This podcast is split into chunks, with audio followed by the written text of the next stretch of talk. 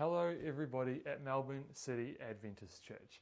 My name is Jonathon Gillard, and I am a chaplain at Gilson College, Taylors Hill, one of our schools in the western suburbs. I'm really excited to be able to share with you today uh, via video. I really had hoped that I'd be able to meet with you in person, to share with you in person, but unfortunately, that isn't possible. We've had uh, a really interesting year in 2020. It's, it's had its ups and downs, uh, whether they be uh, restrictions being put in place and then restrictions being lifted and then restrictions in place, restrictions being lifted. But I know that as this new year comes, 2021, as we enter the new year, it's going to be exciting. I know it's going to be the year that many of us hoped 2020 would be. And so I'm excited to share with you this morning a very important topic to me that I hope will be of help to some of you as well. Prayer is really important to me. Now, I must say, I'm not a prayer warrior. Uh, I've met a lot of prayer warriors in my life. I've always admired prayer warriors because their passion for prayer and their faith in God is uh, so exciting uh, and so inspiring. But at the same time, I've struggled with prayer. I'm not afraid to say to you that I've struggled with prayer because I think that it's, it's quite normal. I think a lot of people struggle with prayer. I often say uh, that I have a love hate relationship with prayer. I say that because I love prayer, I genuinely do, and I believe that it is of incredible importance to our personal devotional walk with God. Uh, it's so uplifting and so encouraging, but at the same time, prayer can be challenging, can't it? Prayer can be uh, difficult at times, especially when it feels like our prayers go unnoticed, especially when it feels like I've been asking God for some time for His help or to do something, and I wonder, is God even listening? Prayer can be difficult at times. I have with me this little prayer journal. It's just a small little uh, book that my sister got me once upon a time as a gift after, after the movie The War Room uh, was released. And if you've seen the movie, you know it's all about prayer and the importance of prayer and, and having a personal prayer walk.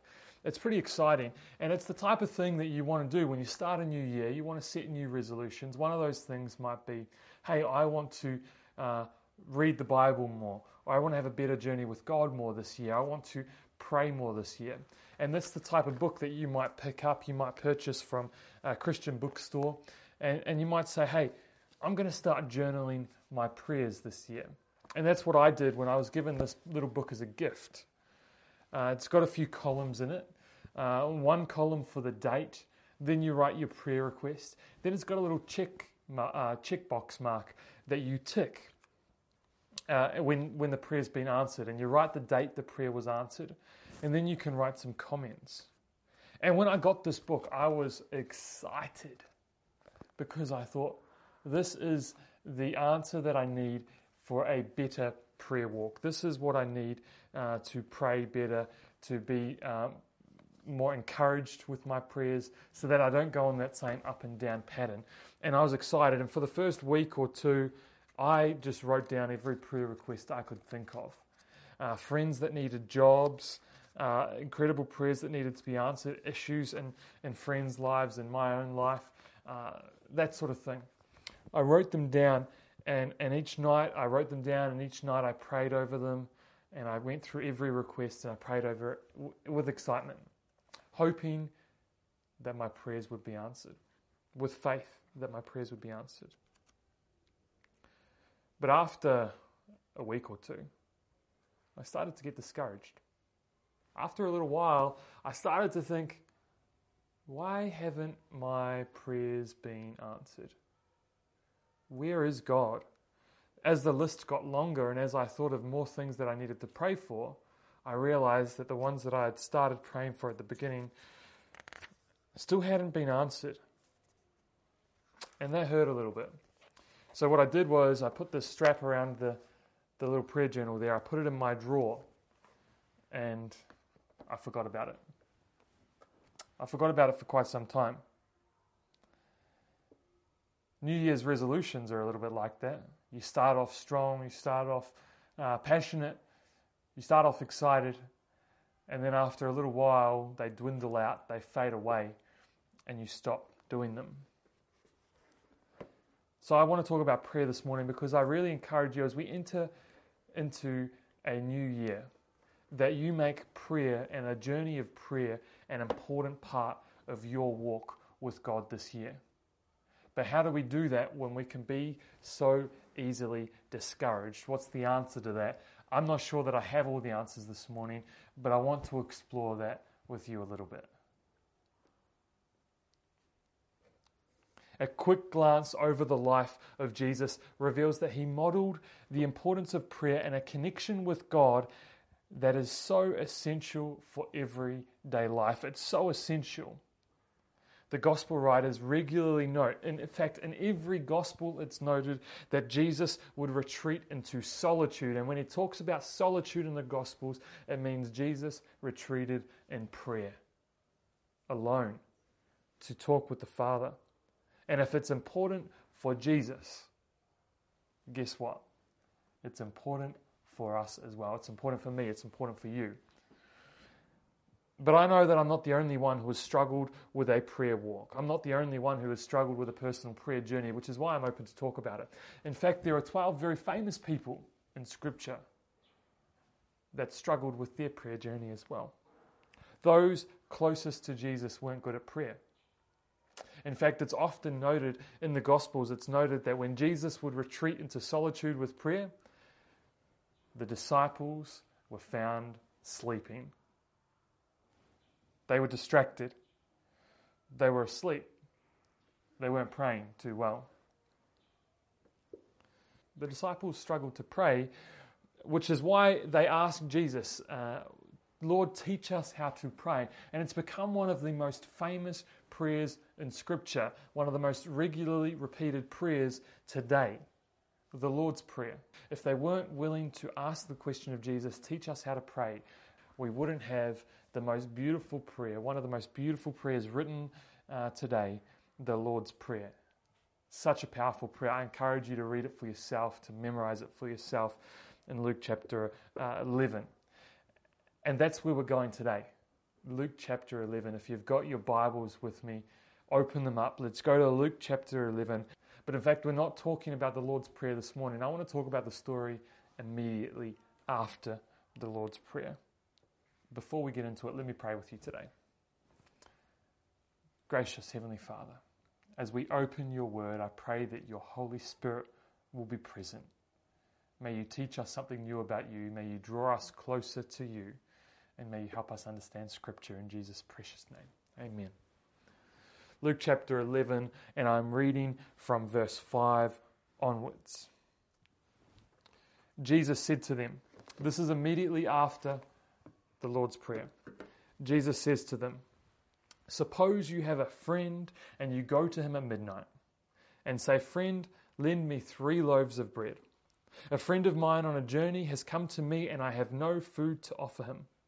And suppose the one inside answers, Don't bother me, the door is already locked, and my ch- children and I are in bed. I can't get up and give you anything. I tell you, even though he will not get up and give you the bread because of friendship, yet because of your shameless audacity, he will surely get up and give you as much as you need. You might be wondering, Jonathon, what does this uh, parable, what does this story have to do with prayer? And it's a good question. It's a good question. While the context immediately following this, uh, immediately prior to the story, is the context of the Lord's Prayer. So, so you have to remember that to understand this parable, to understand the story, it comes within the context of Jesus teaching his disciples how to pray. And then he tells a story of a man who goes to a friend at midnight and says, Give me some food.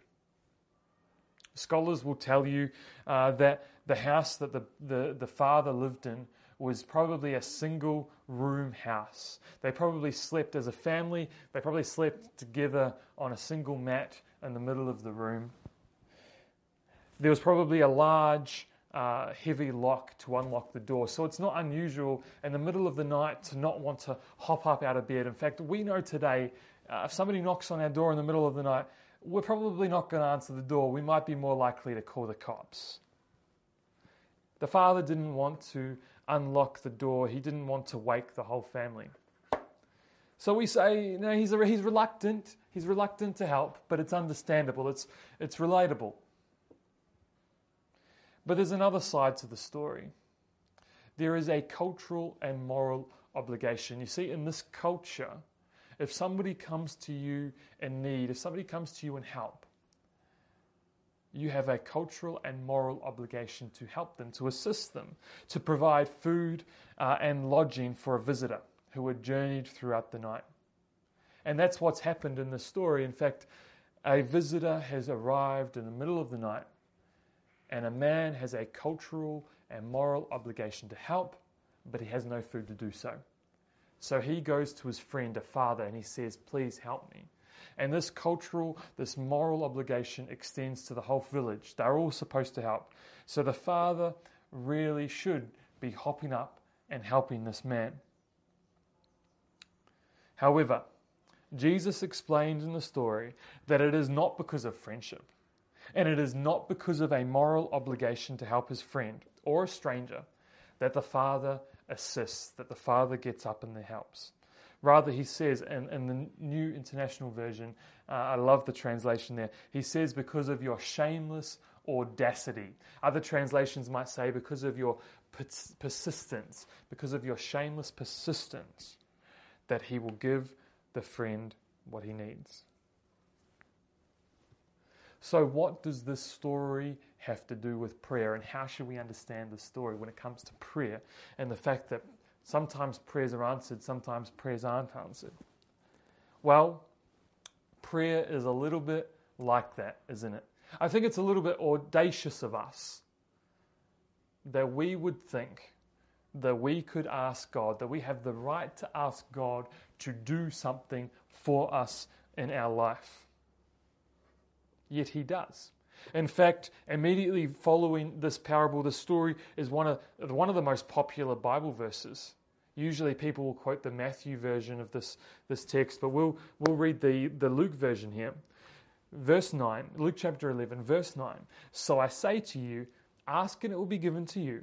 Seek and you will find, knock and the door will be open to you. For everyone who asks receives, and everyone who seeks finds, and to the one who knocks, the door will be opened.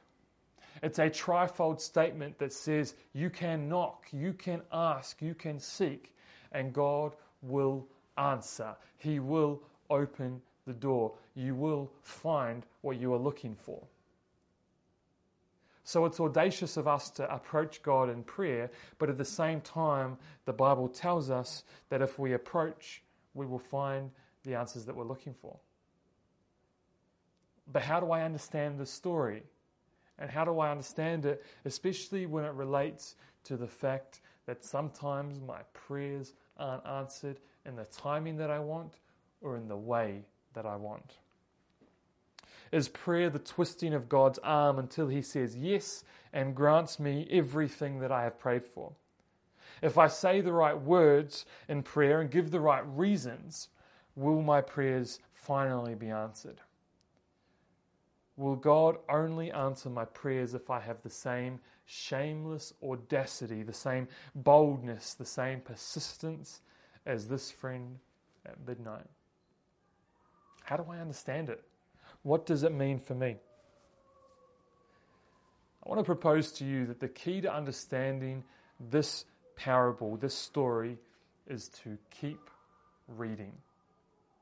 If you ever get stuck reading scripture and you wonder, what does that verse mean? What does that passage mean?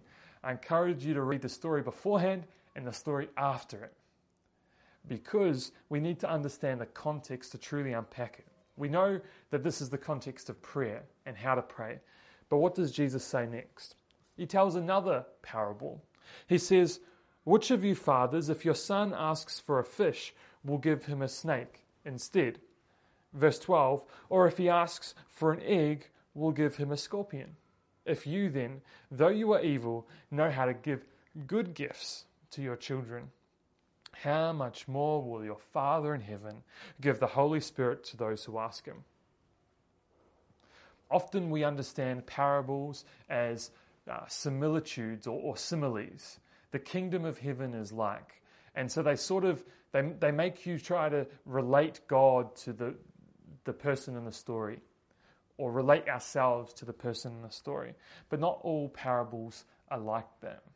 In fact, I want to propose to you this morning that the, far, the story of the friend at midnight is to uh, contrast God, not to compare God, but to contrast God with the characters in the story. The key to unpacking the story is those words that I just read. How much more will your Father in heaven give the Holy Spirit to those who ask him? How much more? Jesus knows that even a bad father knows how to give a good gift. But how much better is our Father in heaven? The intention of this passage is not to compare, but instead to contrast our Heavenly Father with earthly parents and bad friends. While the reluctant friend may only answer the door out of annoyance, God is eager to answer the door to those who knock. While a father may recognize the danger of giving bad gifts, our Heavenly Father is waiting patiently to lavish good gifts upon His children.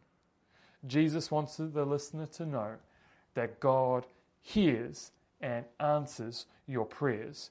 God is willing and eager to give good gifts to those who ask. And in fact, the, the translation in Luke says the Holy Spirit to those who ask. And we could preach a whole other sermon on the importance of seeking and asking for the Holy Spirit and the guarantee that Scripture has given that the Holy Spirit will be given to those who ask. The Father was reluctant to give the friend what he was seeking, he was reluctant to help the friend. Maybe you could say he was lazy. Maybe you could say he was justified. But this parable isn't there with the intent to teach us that we have to keep asking until God gives us what we ask Him, until we bother God enough that He finally does what we ask or, or finally answers our prayers. It's the exact opposite. It's to show us that although we as humans may be like this Father, may be like these people in this story, God is not like that. God is greater than that. God is better than that. And God is willing to answer and, and willing to help those who ask and who pray to Him. One of the greatest struggles in faith is a prayer that goes unanswered. I know it is for me personally, and I know from talking to many other people that it is a common struggle. That when a prayer goes unanswered, where does my faith go? What am I supposed to believe? And where is God? Is God even listening to me in that moment? We have all heard stories. I'm sure you have heard them or read them or, or, seen them taught before. Stories of miraculous answers to prayers, like truly miraculous ones. Whether they be uh, incredible healings or just lost keys that have been found, universities, fees that have been paid for, or healing from sickness. We've all heard so many incredible answers to prayer. But I believe that at the same time, so many of us have been on the opposite side of those stories as well. Have you ever been in a situation where you're on the phone and the phone line disconnects? You know, a long time ago, if the phone disconnected while you were talking to somebody, uh, you would hear the disconnect tone you would know that they'd dropped out, that the caller dropped out, that they aren't there. But these days, especially with mobile phones, you don't always hear that. You don't always notice that the phone's been disconnected. And sometimes I'll be talking to my wife on the phone, I'll be telling her a story uh, and explaining something that happened to me during the day. And I'd be talking to her, telling her the story, and all of a sudden my phone starts ringing, and I think that's odd. And I realize when I look at my phone that it's my wife. She's calling me. And the first thing that I asked her was, How much of that did you hear? How long were you disconnected? How much of that did you miss? Sometimes prayer feels a little bit like that, doesn't it? That I've been talking to God, that I've been explaining to God what I need, what I need His help with, the issues that are going on in my life. And sometimes it feels like, was He even there the whole time? Did He miss some of it? How much of it has He actually heard? How do we respond to those stories of unanswered prayer? How do we respond to the times when it seems so obvious, it seems so simple, yet God doesn't answer them? Where it feels as though God isn't listening, when the pain doesn't go away, and when the sickness becomes terminal and all hope disappears. And it seems, to be honest, that this parable is silent on that topic. This parable doesn't provide the answers to that topic. But what I want to propose to you this morning is God hears your prayers. I don't have all the answers. I'm asking more questions than I have the answers for, I'm going to admit. But the big idea for you this morning, the big idea in my message for you this morning, in this, in this passage this morning, is that prayer is not about having all of the answers. It is about trusting the one who has the answers. I'll say that again in case you missed it. Prayer is not about having all of the answers, it is about trusting the one who has all the answers. There is a great quote that I love uh, that helps me understand what prayer is about by an author by the name of Ellen White. And she says, she wrote it a long time ago. She writes, Prayer does not bring God down to us, but lifts us up to God. Prayer does not bring God down to us, but lifts us up to God. Often we, we think about prayer the wrong way. Often we think about prayer as in, God, I need you to do this, I need you to do that. But that's not what prayer is about.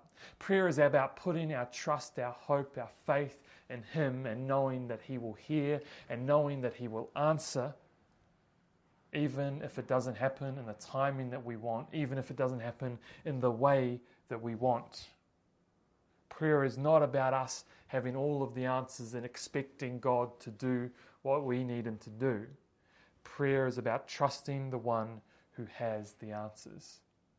Let me tell you, only an all powerful, all knowing God who understands the beginning from the end can truly understand the impact, good or bad, that a single answered or unanswered prayer may have.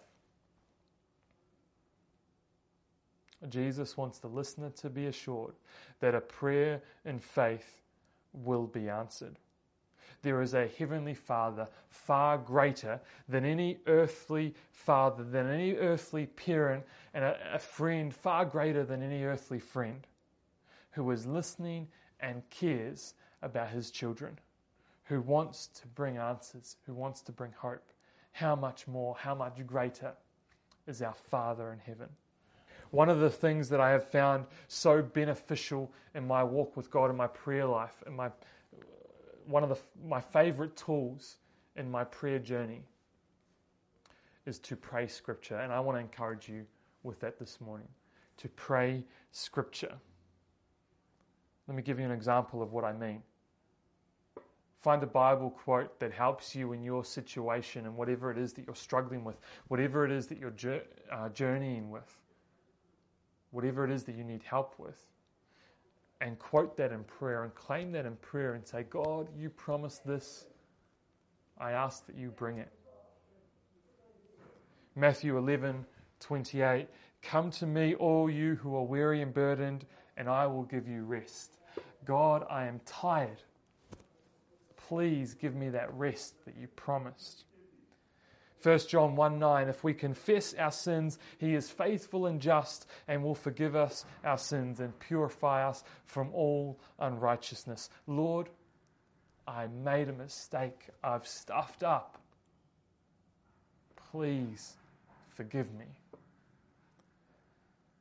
Even youths grow tired and weary, and young men stumble and fall, but those who hope in the Lord will renew their strength and they will soar on wings like eagles. They will run and not grow, grow weary. They will walk and not be faint. Isaiah 40, verse 30 to 31. Lord, I'm tired, but you promised to help me soar on wings like eagles. So, Lord, give me that strength. Philippians 4, 6, and 7. Do not be anxious about anything, but in every situation, by prayer and petition, with thanksgiving. Present your requests to God, and the peace of God which transcends all understanding, which passes all understanding, will guard your hearts and your minds in Christ Jesus. This is one of my favorites. Lord, I'm anxious, I'm struggling, but I thank you with thanksgiving. I thank you because I know that you can bring peace that passes all understanding. Give me that peace. Do not fear, for I am with you. Do not be dismayed, for I am your God. I will strengthen you and help you. I will uphold you with my righteous right hand. Isaiah 41, verse 10. What then shall we say in response to these things? If God is for us, who can be against us? Romans 8:31. And here's one of my favorites, especially so relevant to this topic this morning that God hears your prayers, that God listens and God answers because he's not like the father in the story. He's better. Jeremiah 33, verse 3 Call to me, and I will answer you and tell you great and unsearchable things you do not know. As you can see, I still have this little brown book. It was given to me maybe six years ago. Once I put this in my drawer, I didn't find it again until I'd moved back to New Zealand and I was unpacking my boxes.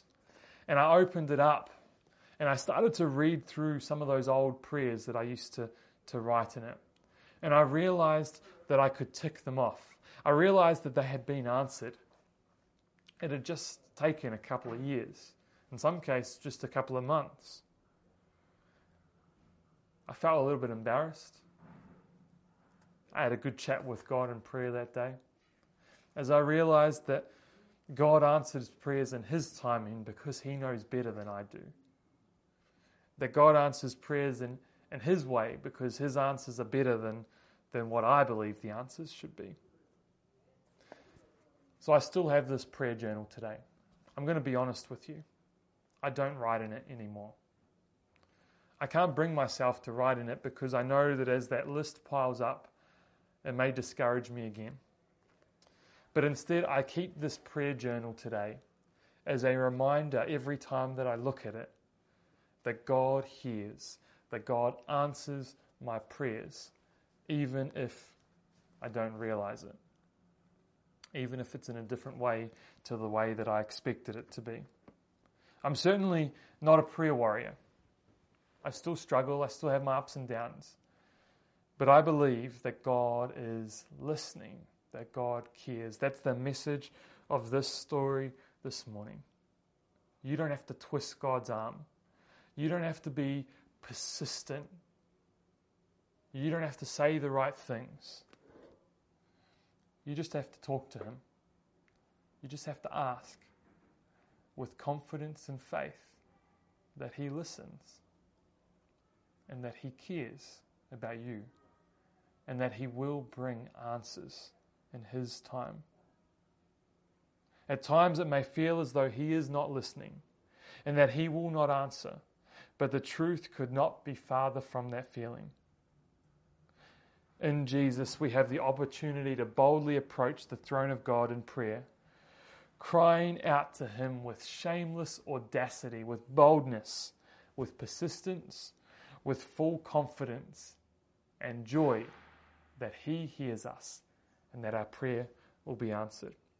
I don't know where you are at in your prayer journey, but don't give up. Keep on trusting.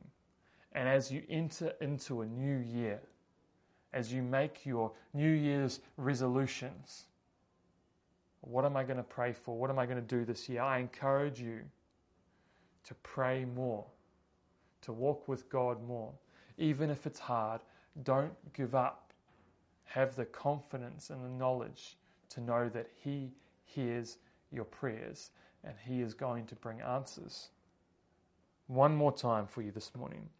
Prayer is not about having all the answers, it is about trusting the one who has the answers. Let me pray for you. Gracious Heavenly Father, I thank you for your word. I thank you that you taught us how to pray in Scripture. But most importantly, I thank you that you hear, that you listen. And Lord, I want to pray for everybody watching today. I don't know what their struggle is, I don't know where they are in their journey with you. But I pray, Lord, that they will have the confidence to know that you care about them, that you love them, and that you are listening to them. May they boldly approach you with shameless audacity, with boldness, with persistence in prayer to know that you are listening. Thank you for all that you do. In Jesus' precious name, amen.